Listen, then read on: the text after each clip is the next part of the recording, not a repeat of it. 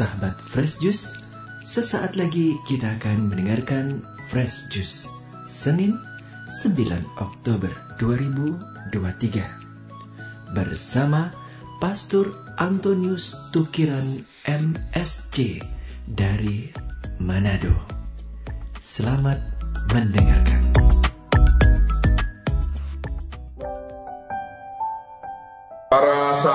Fresh Juice yang terkasih, marilah kita membaca Injil pada Fresh Juice edisi hari ini, 9 Oktober 2023. Bacaan Injil diambil dari Injil Lukas bab 10 ayat 25 sampai 37. Tuhan bersamamu dan bersama rohmu.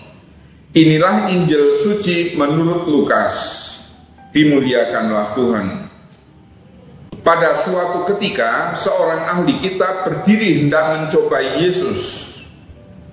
Guru, apakah yang harus kulakukan untuk memperoleh hidup yang kekal? Jawab Yesus kepadanya, "Apa yang tertulis dalam hukum Taurat? Apa yang kau baca di sana?" Jawab orang itu, "Kasihlah Tuhan Allahmu dengan segenap hati, dan dengan segenap jiwamu, dan dengan segenap kekuatanmu, dan dengan segenap akal budimu. Dan kasihlah sesamamu manusia seperti dirimu sendiri. Kata Yesus kepadanya, Benar jawabanmu itu, perbuatlah demikian, maka engkau akan hidup. Tetapi untuk membenarkan dirinya, orang itu berkata lagi, dan siapakah sesamaku manusia? Jawab Yesus, adalah seorang yang turun dari Yerusalem ke Yeriko. Ia jatuh ke tangan penyamun-penyamun yang bukan saja merampoknya habis-habisan, tetapi juga memukulnya. Dan sesudah itu meninggalkannya setengah mati. Kebetulan ada seorang imam turun melalui jalan itu ia melihat orang itu, tetapi ia melewatinya dari seberang jalan. Demikian juga seorang Lewi datang ke tempat itu. Ketika melihat orang itu, ia melewatinya dari seberang jalan. Lalu datanglah ke tempat itu seorang Samaria yang sedang dalam perjalanan. Ketika ia melihat orang itu, tergerak hatinya oleh belas kasih. Ia pergi kepadanya lalu membalut luka-lukanya sesudah menyiraminya dengan minyak dan anggur. Kemudian ia menaikkan orang itu ke atas keledai tunggangannya sendiri, lalu membawanya ke tempat penginapan dan merawatnya. Keesokan harinya, ia menyerahkan dua dinar kepada pemilik penginapan itu, katanya. Rawatlah dia, dan jika kau belanjakan lebih dari ini, aku akan menggantinya waktu aku kembali. Menurut pendapatmu, siapakah di antara ketiga orang ini adalah sesama manusia dari orang yang jatuh ke tangan penyamun itu? Jawab orang itu. Orang yang telah menunjukkan belas kasih kepadanya. Yesus berkata kepadanya, Pergilah dan lakukanlah demikian. Demikianlah Injil Tuhan. Terpujilah Kristus. Para sahabat Juice yang terkasih, dengan perumpamaan orang Samaria yang baik hati, Yesus bermaksud mengoreksi kebiasaan kesalehan yang palsu yang dilakukan oleh orang-orang pada zaman itu. Hidup saleh sering dimengerti sebagai tindakan ritual-ritual sesuai dengan aturan agama saja. Yesus mengajarkan bahwa hukum kasih merupakan hukum yang mengatasi aturan-aturan agama dan mengatasi batas-batas ras dan golongan. Yang terluka karena dirampok itu adalah seorang Yahudi. Sehingga sesungguhnya seorang imam Yahudi dan seorang Lewi yang lewat di sana mempunyai kewajiban lebih besar untuk menolongnya karena mereka sebangsa. Namun juga karena kedudukan mereka sebagai pemuka umat. Sebaliknya, akan lebih mudah dimengerti jika orang Samaria itu memilih untuk tidak menolongnya. Sebab saat itu bangsa Yahudi tidak bergaul dengan orang-orang Samaria. Namun demikian, yang terjadi dalam perumpamaan itu adalah sebaliknya. Sesama orang Yahudi yang seharusnya menolong malah tidak menolongnya. Sedangkan orang Samaria yang tidak dianggap teman, itulah yang menolongnya. Kisah ini seharusnya membuka pikiran kita tentang apakah kita sudah menjadi orang Samaria yang baik hati bagi orang yang membutuhkan pertolongan kita. Terutama jika itu adalah saudara kita sendiri. Saudara Precious yang terkasih, Dikisahkan bahwa orang yang jatuh ke tangan penyamun itu sedang dalam perjalanan dari Yerusalem ke Yeriko. Secara geografis, Yerusalem jauh lebih tinggi daripada Yeriko, sehingga jalan dari Yerusalem menuju Yeriko adalah jalan menurun. Yerusalem sering disebut sebagai kota yang kudus atau kota surgawi. Sedangkan Yeriko adalah kota duniawi. Maka secara simbolis turun dari Yerusalem ke Yeriko ini menggambarkan jatuhnya seseorang dari keadaan rahmat.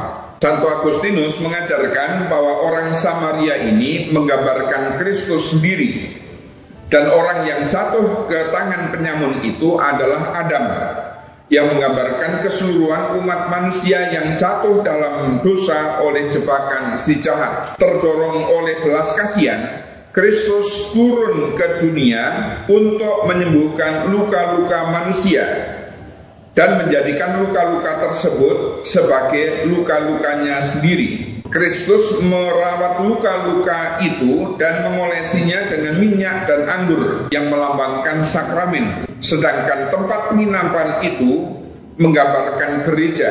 Perumpamaan ini menggambarkan kisah belas kasihan Kristus kepada umat manusia. Sejalan dengan banyak ayat lain di dalam Injil yang menunjukkan betapa ia berbela rasa dengan sesamanya yang menderita. Saudara-saudari rekan Fresh Juice yang terkasih, dan perumpamaan orang Samaria yang baik hati tersebut, Yesus juga mengajarkan kepada kita bahwa hukum Allah yang terutama bukanlah jangan berbuat ini atau jangan berbuat itu. Hukum yang terutama adalah mengasihi Allah dan sesama. Keduanya tidak bisa dipisahkan. Orang tidak bisa mengasihi Allah tanpa mengasihi sesama. Tepatlah yang dikatakan oleh Rasul Yohanes dalam suratnya yang pertama. Jika seorang berkata, "Aku mengasihi Allah," dan ia membenci saudaranya, maka ia adalah pendusta. Karena barang siapa tidak mengasihi saudaranya yang dilihatnya, tidak mungkin mengasihi Allah yang tidak dilihatnya. Demikian dikatakan oleh Rasul Yohanes dalam suratnya yang pertama, bab 4 ayat 20. Mengasihi itu bukan soal perasaan atau sikap batin belaka, tetapi sikap hati yang kemudian keluar dalam wujud tindakan konkret, terutama untuk meringankan beban sesama yang sedang tertimpa kemalangan. Itulah yang dicontohkan oleh orang Samaria yang baik hati dalam perumpamaan Injil tadi. Bacaan Injil juga menunjukkan kepada kita bahwa sesama kita adalah siapa saja tanpa batasan apa pun. Ajaran Yesus itu berbeda dengan apa yang sering terjadi di masyarakat kita, perbedaan suku, agama, dan pilihan politik sering menjadi alasan orang untuk menjauhi dan bahkan memusuhi. Itulah sebabnya mengapa kadang terjadi konflik sosial bernuansa sara suku, agama, ras, dan antar golongan. Kalau orang mengikuti ajaran Yesus dan memperlakukan siapa pun orangnya sebagai sesama, maka diskriminasi dan konflik sosial berlatar belakang sara tidak akan pernah terjadi. Nah, bacaan Injil hari ini mengajak kita sebagai murid-murid Kristus untuk berbelas kasih kepada siapa pun, bukan hanya teman atau orang yang segolongan dengan kita, tetapi mereka yang barangkali membenci kita, yang pernah menyakiti hati kita atau merugikan kita. Belas kasih yang tulus sifatnya memberi, tanpa mengharapkan balasan, menolong karena mengetahui bahwa orang tersebut membutuhkan pertolongan. Para sahabat Fresh Juice yang terkasih, sebagai penutup baiklah kita renungkan kata-kata Paus Benediktus ke-16. Perumpamaan orang Samaria yang baik hati memberikan dua penjelasan yang sangat penting. Sampai saat itu konsep sesama dimengerti sebagai saudara-saudara sebangsa dan orang-orang asing yang sudah menetap di Israel. Dengan kata lain, kepada komunitas suatu bangsa yang sudah terjalin erat. Batasan itu sekarang dihapuskan. Siapa pun yang membutuhkan saya dan yang dapat saya bantu, adalah sesama saya. Konsep sesama sekarang menjadi universal, tetapi tetap konkret. Walaupun telah diluaskan kepada semua umat manusia, sesama itu tidak direduksi menjadi sesuatu yang generik, abstrak, dan tidak menyatakan kasih. Tetapi yang meminta komitmen praktis saya di sini dan sekarang oleh karena itu, perumpamaan orang Samaria yang baik hati tetap menjadi patokan yang menekankan kasih yang universal kepada mereka yang membutuhkan kita, yaitu orang-orang yang kita temui secara kebetulan, siapa pun dia, tanpa menyimpang dari perintah mengasihi yang universal ini. Gereja mempunyai tanggung jawab yang khusus di dalam komunitas gerejawinya, tidak seorang pun anggotanya harus menderita kekurangan. Semoga renungan ini mengajak kita untuk semakin hari semakin mampu bersikap seperti orang Samaria yang baik hati itu. Terima kasih. Sahabat Fresh Juice, kita baru saja mendengarkan Fresh Juice Senin 9 Oktober 2023. Terima kasih kepada Pastor Antonius Tukiran untuk renungannya pada hari ini.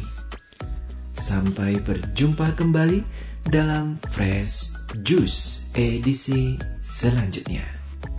Tetap semangat, jaga kesehatan, dan salam Fresh Juice.